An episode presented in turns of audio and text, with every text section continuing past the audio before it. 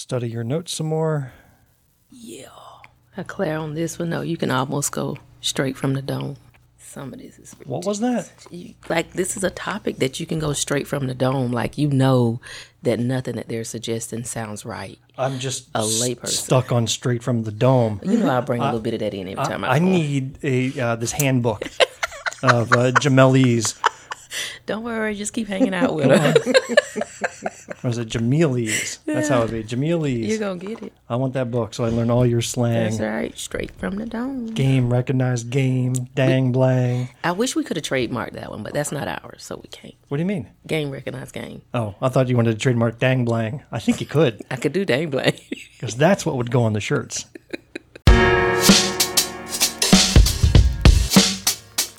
Welcome to episode 20 of Black, White, and Blue in the South, a podcast discussing democratic politics with a southern flair. I'm Bill Kimler. I'm Jameel Brooks. I'm Sally Oullette. Ooh, we have a third voice in the mix today. and we are coming to you from Greenwood, South Carolina, a little red county in a very red state. If you like what you hear in this episode, and we guarantee you will, Yep. please leave a rating.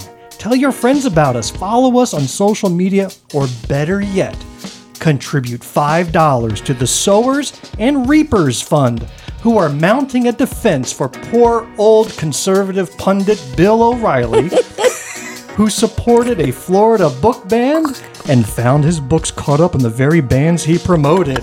Ya reap what ya sow. Did you hear that in the, in the news? No. You haven't heard that? Oh, the oh how the turntables, Yeah. as they say in the office. so yeah, Bill O'Reilly had two books, Killing Jesus and Killing Reagan. I've not read either of those, but there's some sort of history books from his point of view. He's got this whole series of killing and then whatever the subject is, killing Lincoln. Now he's got Killing Reagan, Killing Jesus, and for some reason, those books have been removed from Florida schools, and he is mad. Oh, don't get mad now. You can always drop us a note at black, white, blue in the south at gmail.com. Send us your comments, questions, topic ideas. You can also follow us on Facebook, YouTube, Instagram, Twitter, TikTok, and even threads. But please do leave a review, even if it's just to let us know you're listening. We have a link tree page that can connect you to everything, so look at those show notes where we'll have that and links to all material mentioned in today's episode. So, Jamil, I have a confession to make.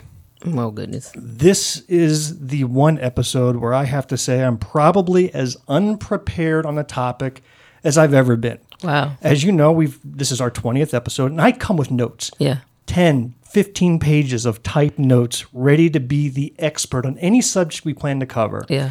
But as I started this, I am so out of my depth on this one special topic that's going to take up the entire episode. In fact, not just this episode, this is going to be a two parter. Yeah. And it has so many different angles. Yes, it does. It's got spiritual angles, it's got medical angles, it's got family angles, it's got societal angles. And listen, I could spend an entire lifetime studying those angles and never scratch the surface of the topic. Plus, we actually have those who are experts in all of those angles, and we're going to hear from them today. Yeah. And in fact, this is a great chance to introduce our guest who drove across the country to meet with us today. Gosh, the country. Am I right? Close. This is a little, Oh, I'm sorry, I little meant- less than that. I meant drove through the country. Mm-hmm, I drove through the country. Through the country. Mm-hmm. So please introduce yourself and where you come from. Hi, I'm Sally Oullette, and I come from Pendleton, South Carolina. Yay. So Oh, we know Pendleton. Mm-hmm. How do do. we know Pendleton? because I teach there. Isn't that cool? That's awesome. Yeah. We're, we are all connected somehow. We are. and you actually have a Greenwood connection, don't you? I do. I used to coach college volleyball at Lander University, so I had a little. way. When was a little that? House.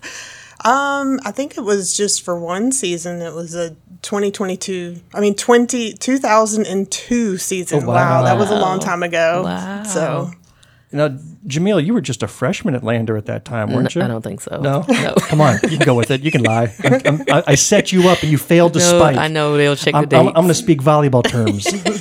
you, you failed to deliver on a perfect set. they'll check the dates. Yeah, no. Mm.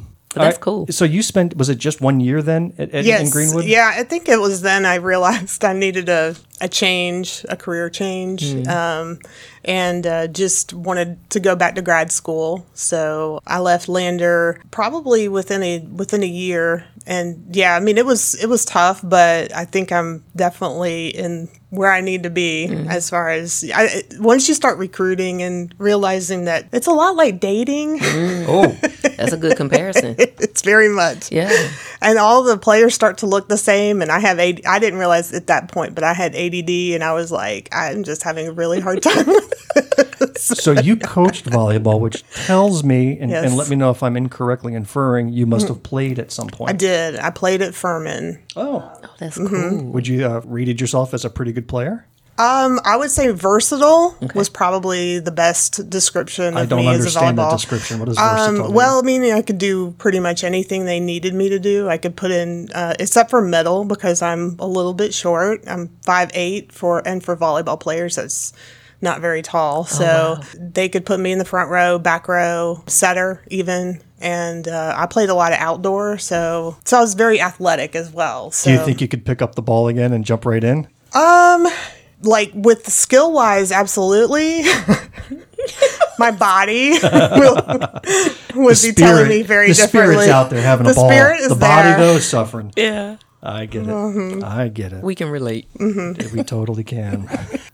Well, we didn't come here to do a volleyball episode, as interesting as that is, uh, but we came here to talk about a a hearing that was held in the South Carolina State House just this past Tuesday, and then a debate on Wednesday. The legislation just started up for this term. All right. So they kicked off in January. And of all the problems and all the issues facing our state, the number one priority they had was to address what they call the, the problem of transgender children and gender affirming care. And we brought Sally um, here because you were one of those who testified at this hearing, and you have a very personal story to tell. So maybe you just start to lightly introduce that and kind of tell us your story and about your family. Yeah. Um, well, when uh, my child was about 12 years old, they came out and I used the pronouns they, them because they decided they are, didn't decide, but basically decided to tell me that they are non binary. And it was something where, as a I have worked as a school counselor, and I know we'll get to that. I had worked with trans or learned about trans issues, and I had a transgender mentor. But I always did know that something was up with my kid. You know, when they mm-hmm. started choosing their own clothes, it was like t shirt, you know, very monotone, very much, you know, not wanting to be any kind of genderized, you know, type mm-hmm. thing. So when they came out, it was not a surprise, but it was more just, okay, so what does that mean? and, Well, let me first observe how mm-hmm. lucky Emma was Yeah. that they had you as a parent mm-hmm. to feel comfortable coming Yeah. out to. Mm-hmm. That's not a luxury many children have. No, it's not. And that's something that I feel like I'm lucky that Emma felt comfortable enough to tell me. And there were a lot of things that I didn't understand about it. So I did lean on Emma to tell me a little bit more, to send me some articles, to give me more information. And then they there are some support groups out there. So I was able to get hooked up with some of them and just kind of look at you know, what does this mean? What does this mean with how we talk to Emma about about things? How do we make sure that we're giving them the support that they need?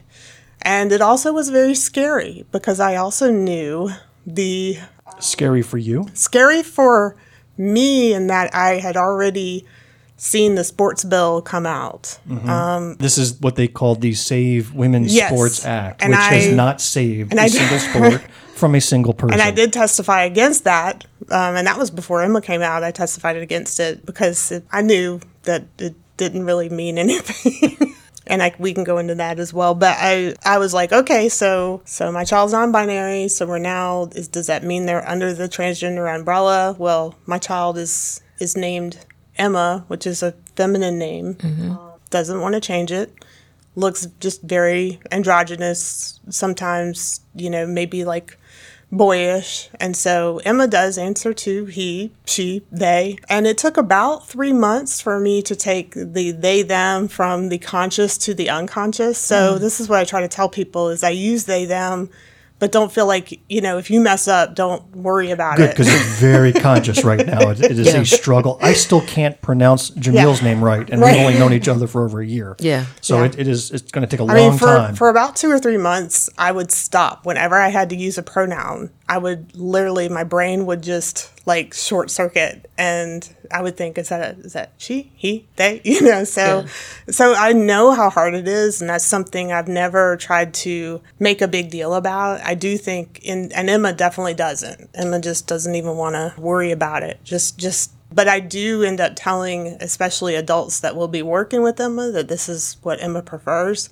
A friend of mine did say that this was a, a great way to say it was I go by they, them, but I answer to he, she, they, as long as you're working towards, you know, they, them. So, So you've had practice then in terms of testifying and being a an advocate for your child and others like your child. I was going to kick off by describing what this bill is that that we are defending against and what has gotten fast tracked. Uh, if I may, I'd like just to play a clip where Okay. they read the, the, the key summary of what this bill entails. So I'll let them talk about whatever this House bill is about. Our next bill is House Bill 4624, Gender Reassignment Procedures. Uh, Staff, if you would uh, please uh, give a brief summary of the bill. This is a bill to amend the South Carolina Code of Laws by adding Chapter 42 to Title 44 as to define gender, sex, and other terms, to prohibit the provision of gender transition procedures to a person under 18 years of age, to provide exceptions to prohibit the use of public funds for gender transition procedures, and to provide penalties, and by adding Section 59-32-36 so as to prohibit public school staff and officials from withholding knowledge of a minor's perception of their gender from the minor's parents, among other things. So let's recap just at a high level and in plain speak. Um, what what were the key elements of this bill? I I heard one was just banning of the Pub, yeah, making it illegal to perform Yeah, and these types of medical procedures. the prevention of using public funds. public funds, and Um, then it was forced outing. Yeah, which Uh, you Yeah. know, wh- why that, and and anything else the student may tell you in confidence. And here's the thing with the people who sit behind that desk that take me there every week and keeps me sitting in front of this microphone. It is not a teacher's responsibility to identify. Um, and the term that they use that I, I had to make sure I wrote down and highlighted was a child who suffers from. This is in the bill. Suffers from Wow, I missed that word. gender dysmorphia. Who who are you to tell that they are suffering? That's not the teacher's responsibility. And so you need to stop putting that responsibility on an educator. When we see children, we see children. And that's what you want. You want your child to walk into that room and to be to be loved and to be cared for and to be educated for who they are as they present themselves. We are not taking tallies to run back and tell mom, dad, Sally, Sue, or whoever. That's not our goal. And why would we, as an educator, start to create an atmosphere where the child feels like they have nowhere to go? It's really turning that atmosphere into is. atmosphere. It is. I like that, Bill. Thank you. That's a shirt. Okay, great. That's a Another, shirt. we've got so many shirt That's a slogans. It's unfunny. Yeah. They Well, need- I'll, I'll point out a couple of other things about just even what he's saying. A lot of times when they talk about transition procedures, when you talk about transition procedures, a lot of people go right to surgery. Mm-hmm. Nobody under the age of 18 is having surgery in South Carolina. When it comes to gender transition, top surgery, bottom surgery, absolutely not. That's not happening. So, I mean, even they, ha- it's in the bill that you can't But that's do that. the first thing they come out and say is happening. Exactly. So even when um, corrected, they just still rally around the lie. Well, that's the way they need to present it so that people who aren't aware and not trying to find out can side with them in this case. right. And then the other one is when, um, Jamil, when you talk about suffers from, they actually took out gender identity disorder in the last DSM, which is the Diagnostic Statistical Manuals, um, and that's a DSM 4. In the new DSM 5, it is not in there. Um, It's just the same way with the gay population. They thought that homosexuality was a psychological disorder. Yes. It's not. Now, do people suffer from some dysphoria, dysmorphia, and those kind of issues? Those are the things that do tend to need some medical and psychological assistance in that in that area. But my child is happy. My child is not suffering from this. From what I see, the only suffering that's happening is when they are bullied, when they're trying to fit in, when the society or even lawmakers bully them. There's where the suffering really is. That is where that's where it is. What I like that you said was your child is happy. Allow the parent to be the parent. You know your child better than any legislator, better than any teacher. And so, who are we on the outside to come in and say, this is what you should be doing for your child? Where do we draw that line and stand firm in saying that there's a job that people in the House and the Senate need to do, but this ain't it? Right. I am wanting to play a clip here that's probably the most triggering of them all. So, this is a warning. Uh, it's McCravy, Oh, geez. Representative John McCravy, who is a co sponsor of this bill. And he shows up. He's not part of this subcommittee, but they invited him to speak on this bill's behalf, introduce it from his perspective. And I bring his up because his is really the only testimony given in favor of this bill. For the next three hours, it was family after doctor after uh, professional, all opposing it, with the exception of one individual.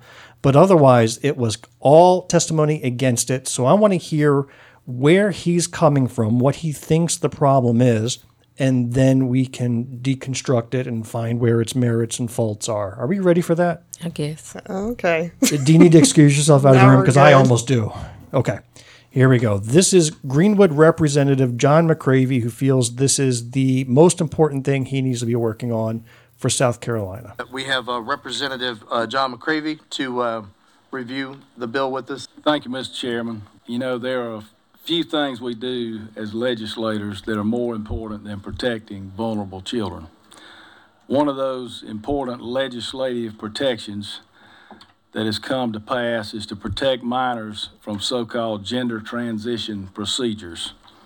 22 states, including every state surrounding South Carolina, which includes North Carolina, Georgia, Florida, Tennessee, Alabama, Louisiana, and Kentucky, have already passed this proposed legislation. First, what this bill does, the first thing it does is protect minors from the use of hormone drugs known as puberty blockers. These drugs block the normal puberty hormones released by the body that cause normal development of a child's reproductive organs. Growing evidence shows that puberty blockers are not safe and result in irreversible physical, not to mention emotional damage. The FDA has warned that this carries a risk of a rare condition called pseudotumor cerebri that can cause swelling of the optic nerve, headache, vomiting, elevated blood pressure, paralysis. Uh, also, because they prevent the natural development of reproductive organs, the Endocrine Society has warned that there's a lack of data on whether the use of these drugs may result in a greater incidence of infertility. Researchers in the UK are now concerned about the negative effects on the brain itself from these drugs. Uh, and numerous studies have already proved that puberty blockers seriously diminish bone density of children. The second thing this bill does is protect minors from the irreversible effects of cross sex hormones. This is where a biological girl, for instance, may be given testosterone, or a biological boy is given estrogen. Extended use of cross sex hormones will sterilize a child for life. Uh, they damage the testes in males and the ovarian function in females.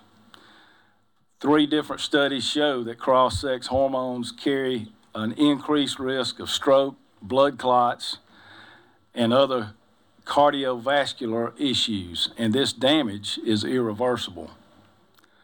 The third thing this bill does is protect minors from radical and irreversible surgeries. And it's all tied together. The, the facts are that 98% of children who receive puberty blockers go on to get the cross sex hormones. And then that 97% of those go on to have irreversible surgeries.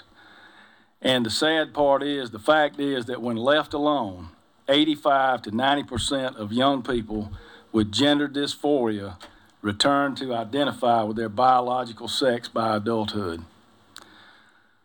It's also a fact that approximately 60% regret their choice later when they go through with these procedures. You know, you might have seen this on 60 Minutes. Just go back and look at the 60 Minutes documentary they did on this a couple of years ago. The bill is medically sound, it's been reviewed by medical experts, and contains extensive exceptions for any congenital abnormalities as well as certain developmental disorders and procedures needed and, and certainly any, any procedures needed by injury that would place a person at risk for impairment or serious bodily function or death. Uh, Mr. Chairman, this summarizes the, the bill, and I'll be happy to answer any questions you may have. He can't. He, he, let me, uh, wait That's a the second time I've had to hear this. what I'm going to have to do here, because I, I, I tell you, there are so many thoughts looking to escape our mouths at the same time, and we can mm-hmm. literally maybe spend an hour tearing down what he said, and, and we're not even the experts. At least I'm not an expert here. But I do have a question that I couldn't tell. I watched the three hours of testimony. When did McCravy leave? Did he stay and listen to all the testimony, or did he excuse himself? I'm I'm not exactly sure. I mean, I do know that that quite a few on that left side. I think Thomas Beach was like the furthest to the left, and I believe McCravy was farther left than him as far as just where they were. Don't sitting. tell him that he was I know, far left. exactly. It'll blow his mind. So I I don't know. Um, I, I wasn't really keeping keeping track. I, yeah. Okay. All right, Jamil. Yeah, let me you- go You ahead. get one thought. Let me go for it. I ain't gonna promise you one thought, so you're gonna have to stop me because this right here really really bothers me. Uh, and I'm gonna start by saying that I feel that the state should not have the responsibility to tell people who they are, um, who they should love, and how they should live that love. I think when we start to do that, we are taking the role of these individuals from being on the outside to the inside, and I think we have to draw that line. There was something he said at the beginning that all of our pens started moving. What was the first thing you wrote down? I want to see if we all wrote down the same thing. Prote- I wrote down the first thing I wrote down was protect minors from. Ah, I didn't have that. Is what, what did you write, Sally? Uh, I, w- I was looking when he was when he was talking about why we should do it. It's like it's like all the other states are doing it, so why shouldn't we be? Uh, why why shouldn't we have this ban? Yeah. You know, they're they're pretty upset that South Carolina doesn't have this ban in place when all the other states. You know what the other states had? What? Slavery. You know, so do we got to Right. jump jump on board That's because I'm other saying. states I have done it? why? I thought would South love to. Carolina. They would love to. I thought South Carolina was a, a trailblazer and not a follower.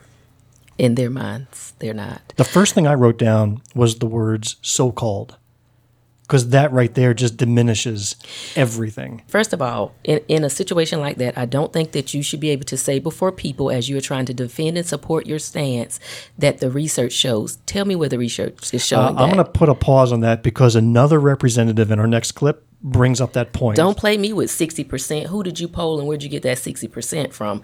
I wrote here what he just said. Don't do it. Because if you do it, he listed the whole back of every medication bottle that everybody in South Carolina and the United States of America takes. So where would they want? How do they want that bill to be set up? So he said that the FDA It's called side effects. the FDA warns of a rare condition that may be an outcome of this medicine. But you know what else has rare conditions possibly? Aspirin.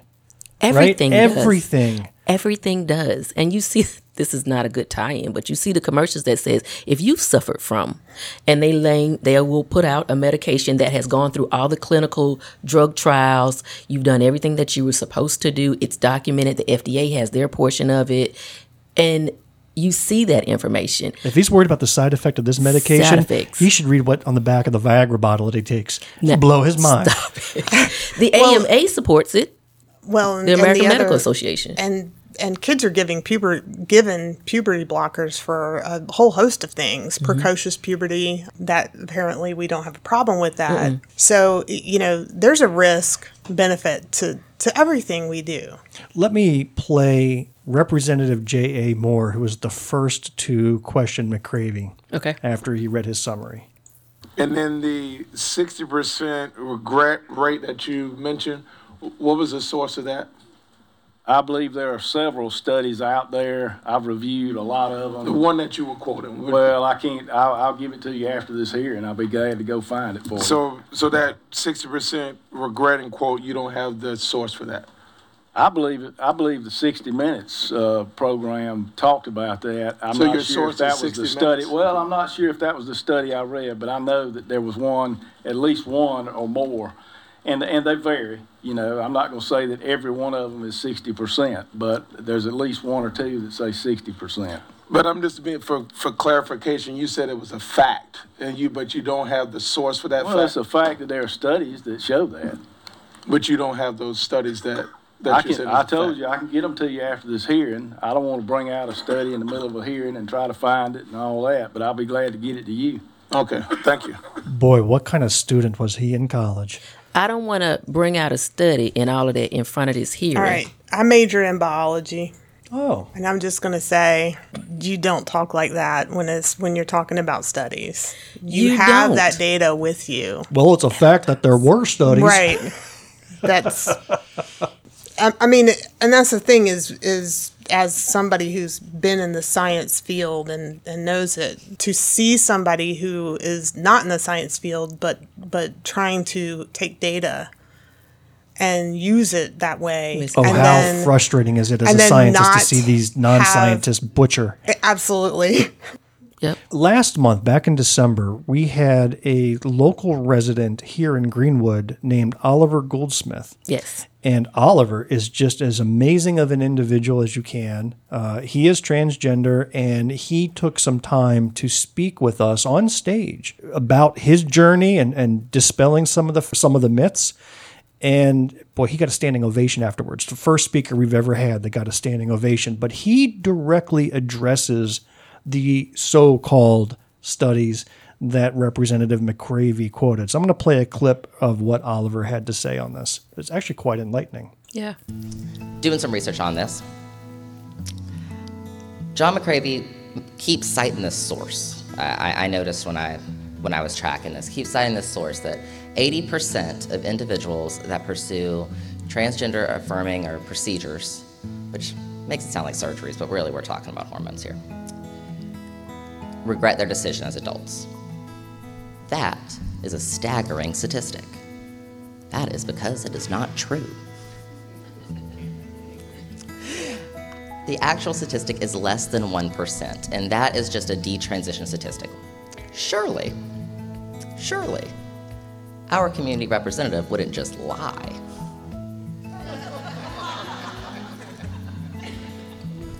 So, I emailed John McCravy and I was like, hey, I'm, I'm really interested. Yeah. I'm a really interested party. I would really like to know where the statistic is from. If, if you could please direct me in that area, that would be great. Um, and to his credit, he emailed me back. And he directed me towards a study that was conducted in 1995. I want us to think about that for a second. What science could we think about that is the same now from 1995? In fact, in 1995, our diagnostic criteria for gender dysphoria wasn't even created yet. This was just based off of the old criteria, which is not the same. At Lander, we have, when we, when we write research papers, we have to cite studies that were conducted within the last 10 or so years, you know? And, for example, Dr. Walkup, if I cited a study from 1995, is, would you accept that? No, of course you would. Of course you wouldn't. And so, why should we allow our state representatives to make such ill defended claims that it would result in a failing grade for any local college student in his same district? Boy, he has Let such me- a way with words. Let me just go ahead and say I love Oliver. oh my goodness.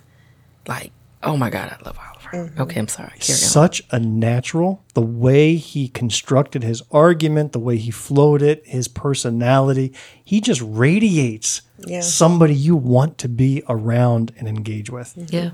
So anyhow, he brought up some very good points. How about you, um, uh, Ms. Biology scientist? Do you agree with what Oliver had to say? Uh, absolutely, yeah. Um, a lot of those studies were, you know, people who might have been questioning, so they did kind of bring in a lot of people since they didn't have gender dysphoria as even a, a, thing yet. It could have been just somebody who dressed a little bit differently, a woman who might have dressed a little bit more masculine, or a man who might have looked a little bit more feminine, you know. So there are a lot of things that we don't know from these studies and huge amounts of limitations because of that. Yeah, I just I love what what Oliver said. I think it's it's great. And you know, I do think that McCravy does talk about the HRT, the hormone replacement therapy and the puberty blockers. And one of the things that that I will say for for us, we do receive gender affirming care is that we are presented with all of these risks. We are presented, and there's absolutely no way that they would ever push any of that on us or on a kid. Every journey is different. And in our journey, we decided against some of the things because of the more permanent changes. And we had long discussions, and we do it with parents. We do it with both mom and dad, and with Emma, my child, and with the doctors. And I remember the first time we went in there, I was like, oh, this is really real. Mm-hmm. this is, mm-hmm. you know, they do not sugarcoat it. They don't say, this is great and you're going to be uh, uh, so happy and amazing. They say, this, this is your journey and we're here to help and we're here to be supportive. But you do need to be aware of, of these things. And what they do is a stepped approach. They say, we start with the most reversible things and then if it's needed, then we start with possibly something that might be a little bit more, a little bit less. You mean reversal. they don't jump right out of the gate with a knife? No, they no? don't. Because that's how they portray it. right. Right. That you mentioned, you know what, hey, I like pink shirts. Now, yeah. you know, we're going to come after you with a knife and ir- yeah. irreversibly change you. That's the story that they portray. It is the as. story that they. You mentioned very briefly 60 minutes. What was that 60 minutes thing that Representative I don't, I don't exactly know I, because he says it was years ago and I haven't looked at that, but I just thought it was interesting that he kept saying it over and over again. Like, I go have watch to wonder. the 60 minutes episode. And from what I know, from what some of the doctors that were there said, that the 60 minutes episode actually did not say what he was saying mm. it said. However, I'm just going to plead a little bit ignorance there Fair and, and, know that I don't know that. I have to imagine it was an old Andy Rooney clip that he watched and, and completely misunderstood. Jamil? Nothing. Okay. God. Uh, so nothing next, that you can record. The next two clips are doctors. All right. So these are, are pediatricians that are going to talk about some of the facts. You heard uh, Dr. McCravy speak from his uh, ed- extensive medical background. Uh, Bill. Now, n- now Bill, we're going to hear from some other doctors. Bill, don't click play until you take that back. I said it sarcastically. Thank you. That's an insult to our clinicians. Yeah, but he's, he's promoted himself. He's, he's Dr. Pastor McCravy. Oh, God. My name is Debbie Greenhouse. I am a pediatrician here in Columbia. I am not be being I'm not being paid by anyone to be here today. I've been in practice for 30 years here in Columbia. I have cared for a number of children that are transgender over the years. I've seen the incredibly difficult path that these patients and their parents have had to navigate, and that is why I'm testifying strongly against Bill H 4624, a bill which would make that path even more tortuous and virtually impossible to navigate. Transgender youth have a high rate of anxiety, depression, self harm, and suicidality compared to their peers. I've seen this in my practice. In fact, I cannot recall a single transgender patient who has not struggled with these problems. There is no evidence whatsoever that these high rates of mental illness are due in any way to their transgender identity. Instead, it is thought that the high rates are multifactorial, including limited availability of mental health services, limited access to experienced healthcare providers, discrimination, and social rejection. This bill will make all of those issues much worse. There have been concerns raised about medications used for young transgender children without parental involvement and consent. This does not happen. I will repeat, this does not happen. The initial treatment for young transgender children is support, counseling, and referral for mental health care for the child and the parents. The parents are fully involved in the process, and in my experience, have been supportive of their children and actively seeking the best care for them. This bill will completely shut down this process, including the referral for counseling and the counseling itself. This will deprive parents of the right to make these decisions in their child's best interest. Medications are not involved in the care of transgender youth until the age of puberty. At that time, with the full involvement of the parents and ongoing counseling, puberty blockers may be initiated to buy more time for the adolescent and allow them to grow and make more mature decisions about their identity. If these medications are stopped, puberty simply resumes. Are there potential side effects from these medications? Yes, there are. Thank you As for there your are in testimony. any medication whatsoever. All right, first thing we have to address is what? That phone. That was not a Oh, phone. the beep. It was. What is that? That was the two minutes were up. That's the fire alarm they pull when you're two minutes to test the fire Mm-hmm. up. Here is a woman who has a doctorate, many, many decades of practice and experience, I given thought it was an only alarm two for the minutes. And as soon as you hit two minutes, the fire alarm goes off. At least that's what it sounds like. That's what it sounds like. Did they tell you that up front, or did that just scare people? No, I, it I mean, went off what- on me too. what an intimidating sound! And! I just kept going, that is so tacky. Who is doing that? Who is doing It was. It I mean, that somebody tacky. had to choose that sound. It wasn't a bell. It Yeah. wasn't a ding. Yeah. It wasn't a, the sound of a dove. Yeah. It was literally a fire alarm sound that is in, designed to intimidate and punish if you go past one second of your allotted two minutes. I, I found that very insulting. I do too. And and just just to note, we we all thought we were going to have three minutes, so a lot of us prepared for three minutes. So when he said two minutes, we had to cut a good about amount of stuff. So How frustrating is that? It's a You're little given one directive and then they You just arbitrarily change I'm, it. I'm going to say I, that I probably sensed in your speech because I felt like you were about to unload a whole lot, and all of a sudden there was a crafted curve to it. So, and the thing I wrote down was you hit the medical treatment safe and evidence based, and Mm-hmm. you talked about how you were protecting other children, and now here you are fighting to protect your own child. And I thought, oh my God, she laid the foundation. This is about to be good. And then there was that closing. yep. So, okay, I can tell that. She made it clear on one point, which actually goes against something John McCravy posted on Facebook as part of his reelection campaign. He had gone through the list of all the terrible things leftists do, including the transgender ideology and, and forcing surgeries on those as young as four, all falsehoods. But then he concludes with, no wonder there's such high rates of mental illness among our youth. He made it cause and effect. And this doctor right here, Dr. Greenhouse, very clearly stated that high rates of mental illness have no association with transgenderism in any way. The other thing this doctor that I'm glad uh, brought out was the fact that we we are so quick to propose certain things are needed. We need, like in this bill, it talks about having therapy. But here's the other thing on the back end. Have we ensured that our society is set up with enough credentialed individuals that are open minded enough to give the resources that we are mandating them to have? Now, we just said no public funds can go to support any of this, but yet in the bill, we say you have to have therapy before anything can happen. And so that was one thing that I thought that was important.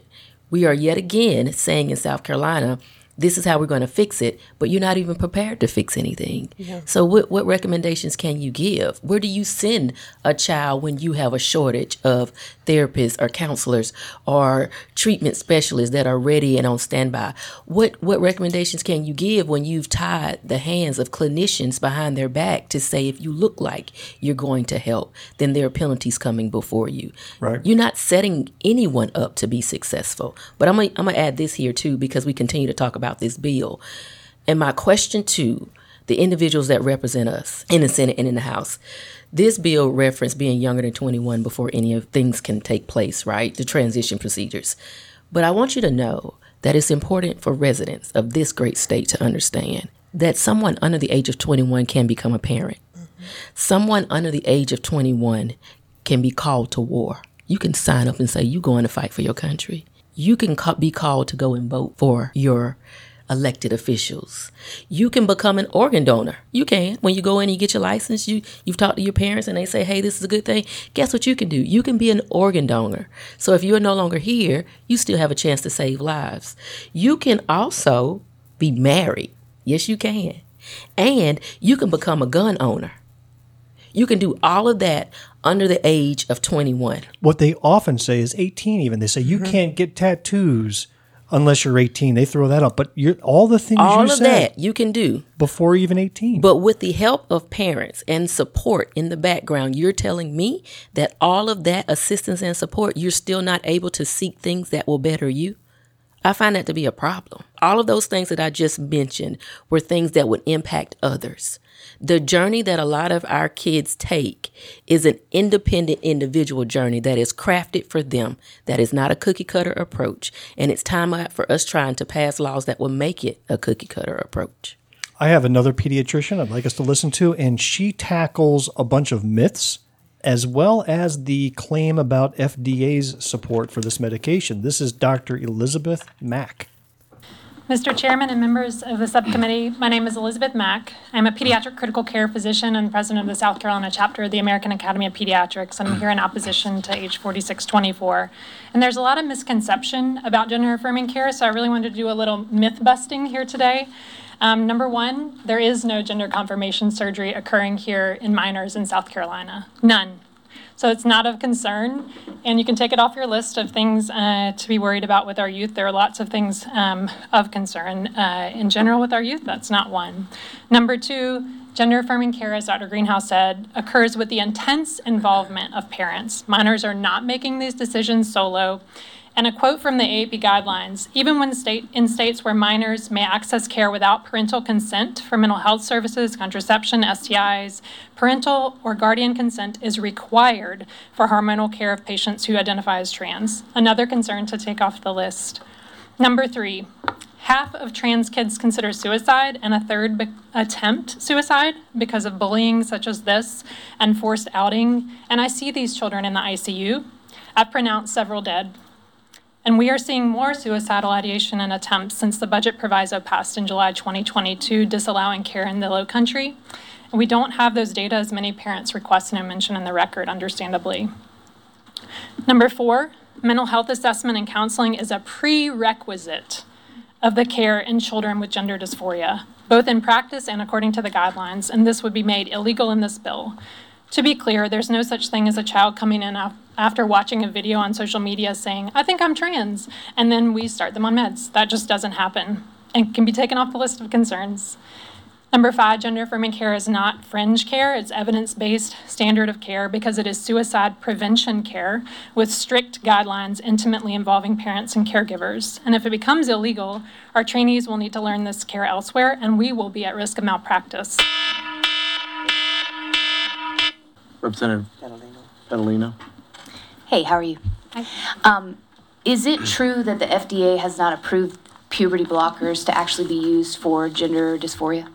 So most medications, let me just start with saying, most medications used in children are not, do not have a, a label uh, for their use. Like if I only used uh, medicines that were on label in the ICU, I wouldn't be, able, I, I wouldn't really have any options um, to use. So that, that's not really like a comparator in pediatric medicine. And the reason for that is because there aren't a lot of studies in children because we always start with adults first. Um, but to get to, to the point, they're certainly safe, and we use them actually for uh, for a variety of indications. So endometriosis, actually in adults, various cancers, but in children, PCOS. Precocious puberty is actually probably the most common indication. Uh, though we don't use them at this age in gender affirming care, we can use these these medicines very young um, in kids without uh, concerns and yeah, so it's it's a very commonly used medication, or that that group of medication is very commonly used. But it is not, correct? What's that? It is not FDA approved for that use, though, right? Um, I believe that it actually is. Somebody could correct me on that. Um, My pediatrician friend, I'll, I can check. Okay. Um, follow up question on Yeah. that. Um, is there a warning label on puberty blockers from the FDA that actually states that it increases suicidal thoughts? No. There, the black box warning was related to pseudotumor cerebri, which I'm happy to explain what that is, um, because we see it with a lot of different medications. But no, the black box warning was related to pseudotumor, Okay, thank you. and that was from April of 2022.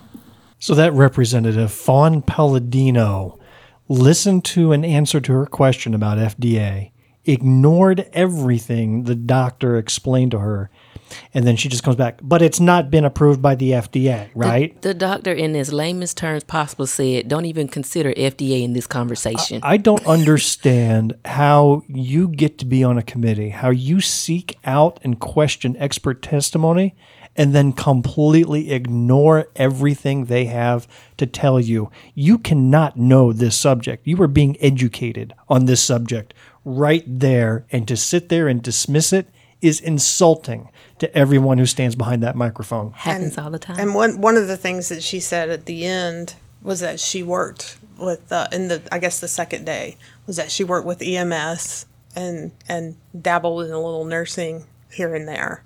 So she felt like she was qualified to know better. Who who said that? This Pelladino, Ped- Pedalino, Oh, sorry, my Fawn. Pedalino. I mean, do y'all remember those commercials? Yeah, commercials? she took a tour of an EMS station and now she's an Yeah, expert in it, medical it care. used to be a set of commercials that would go around and they were like, Are you are you a, a doctor? No, but I stayed at a Holiday Inn Express. Mm-hmm. I kind of feel like that's what's happening here. No one has experience. No one is listening to the credentialed experts in field. This is the only time where being an expert in your field doesn't matter when laws are made. That is that is crazy to me. And, And, the thing, the thing that really, uh, I guess, in some ways upsets me is that I feel like it's an invasion of, of our privacy to say this is what our journey is like to try to dispel myths.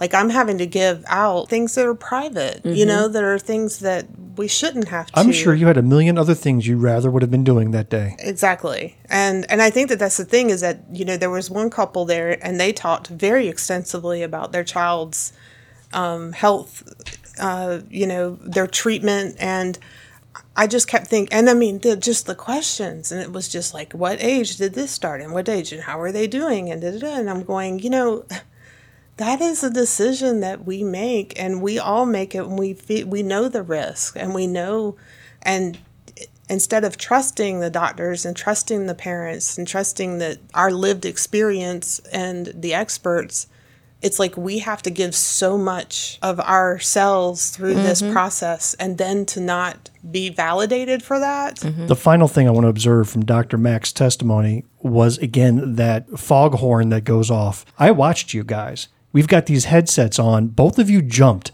when that, that alarm went off. That is how disturbing that sound is. And I'm sure you, the listener, probably are feeling the same thing and just have to wonder uh, what they were thinking when they put that alarm in. This next testifier uh, went deep into genetics and dropped a lot of interesting facts about how people are born this way, how this is not a choice, but this is just who they are. Rebecca Bishop. Uh, genetic studies have identified 21 rare variants and 19 separate genes that play essential roles in pathways involved in the development of masculine or feminine um, brain development. The studies of twins have shown significant heritability estimates for genetic contributions to the development of gender dysphoria. A separate study has used MRI scans to investigate differences in trans female brains um, relative to their cisgender counterparts. The trans female brains were found to be significantly different from their cisgender male counterpart male brains with a p value of 0.0016. This highly significant p value suggests a neuroanatomical phenotype correlated to the gender dysphoria.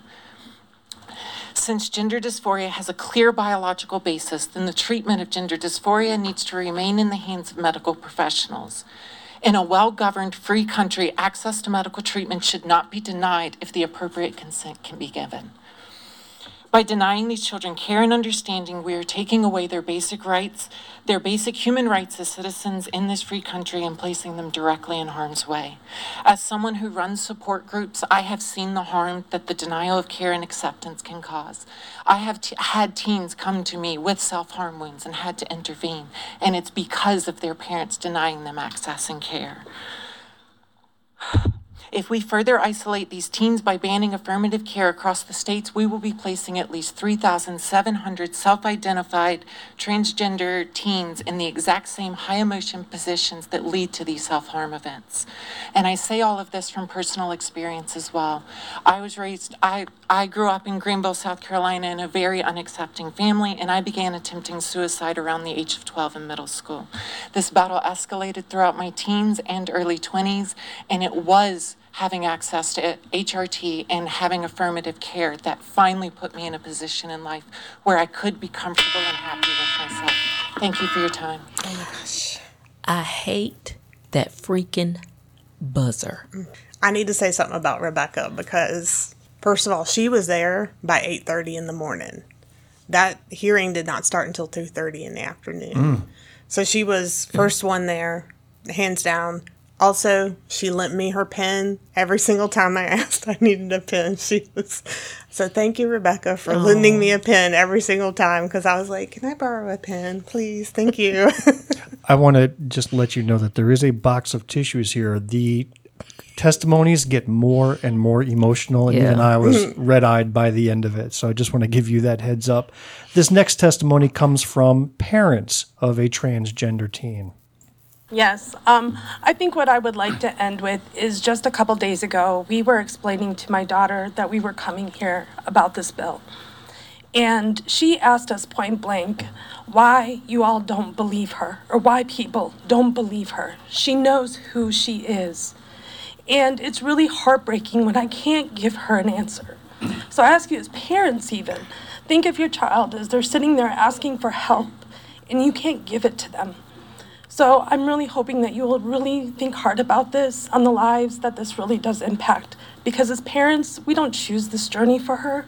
Oh my goodness, this would be, this is a painful journey. And so it's the last thing we want. So please, I'm, I'm begging you, do not pass this bill. And, and yeah, it took me a long time to get over that macho-ness and say, all right, this is the right path. I mean, it took a lot of her convincing me it was the right path and us talking and reading and researching and finding out that it actually is only 1% of people detransition, not uh, 60 or 70% that was spoken earlier. Um, and we'd rather our daughter be alive now Right? That did it. That's it right there. That's it. Why are we writing bills that that aren't considering making sure that our children are being able to stay alive to reach an age that's mentioned in the bill? If you mention 21, do you know how many children need support and help to get to 21? But you've written a bill that says at 21 you can do this or at 26 you can do this. What about protecting them until they get to that age? Suicide is not something to play with. And it's hard. And I'm glad that this mom said, like, we don't choose that life for our children. You know, I and this is what I need for people to understand. Nobody wakes up and says, I think I'm going to be trans today. yeah. That's I a mean, hard life. When Emma came out, I, I, my stomach dropped. You know. But not because, not for you. No, it was because I, I knew this was hard. I knew this would be hard. Yeah. Right. Ooh, that's heavy. Mm-hmm.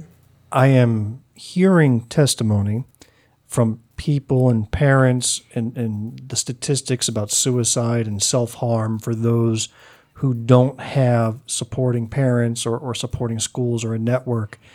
And I wonder why those on the other side who are pushing this bill cannot name a single individual they would save should this bill pass.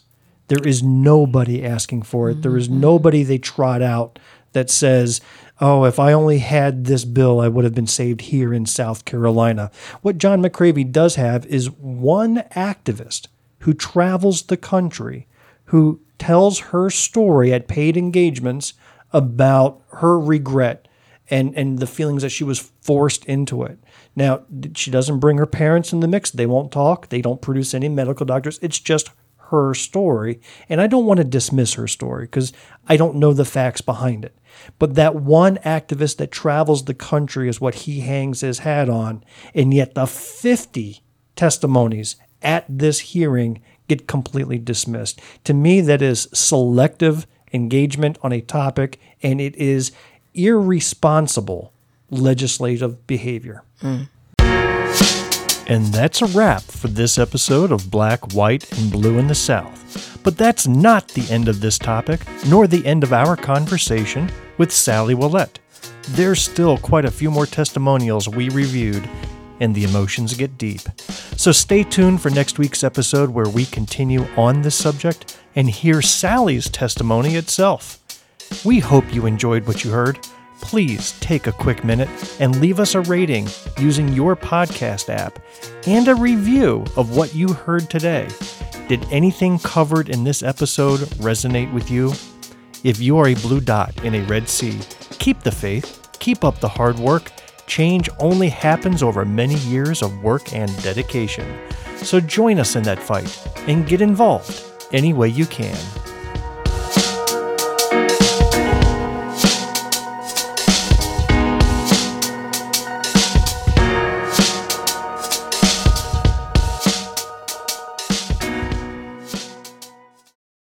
Do do do do do do. The end. The preceding podcast is a product of Big Media and copyright 2024, all rights reserved.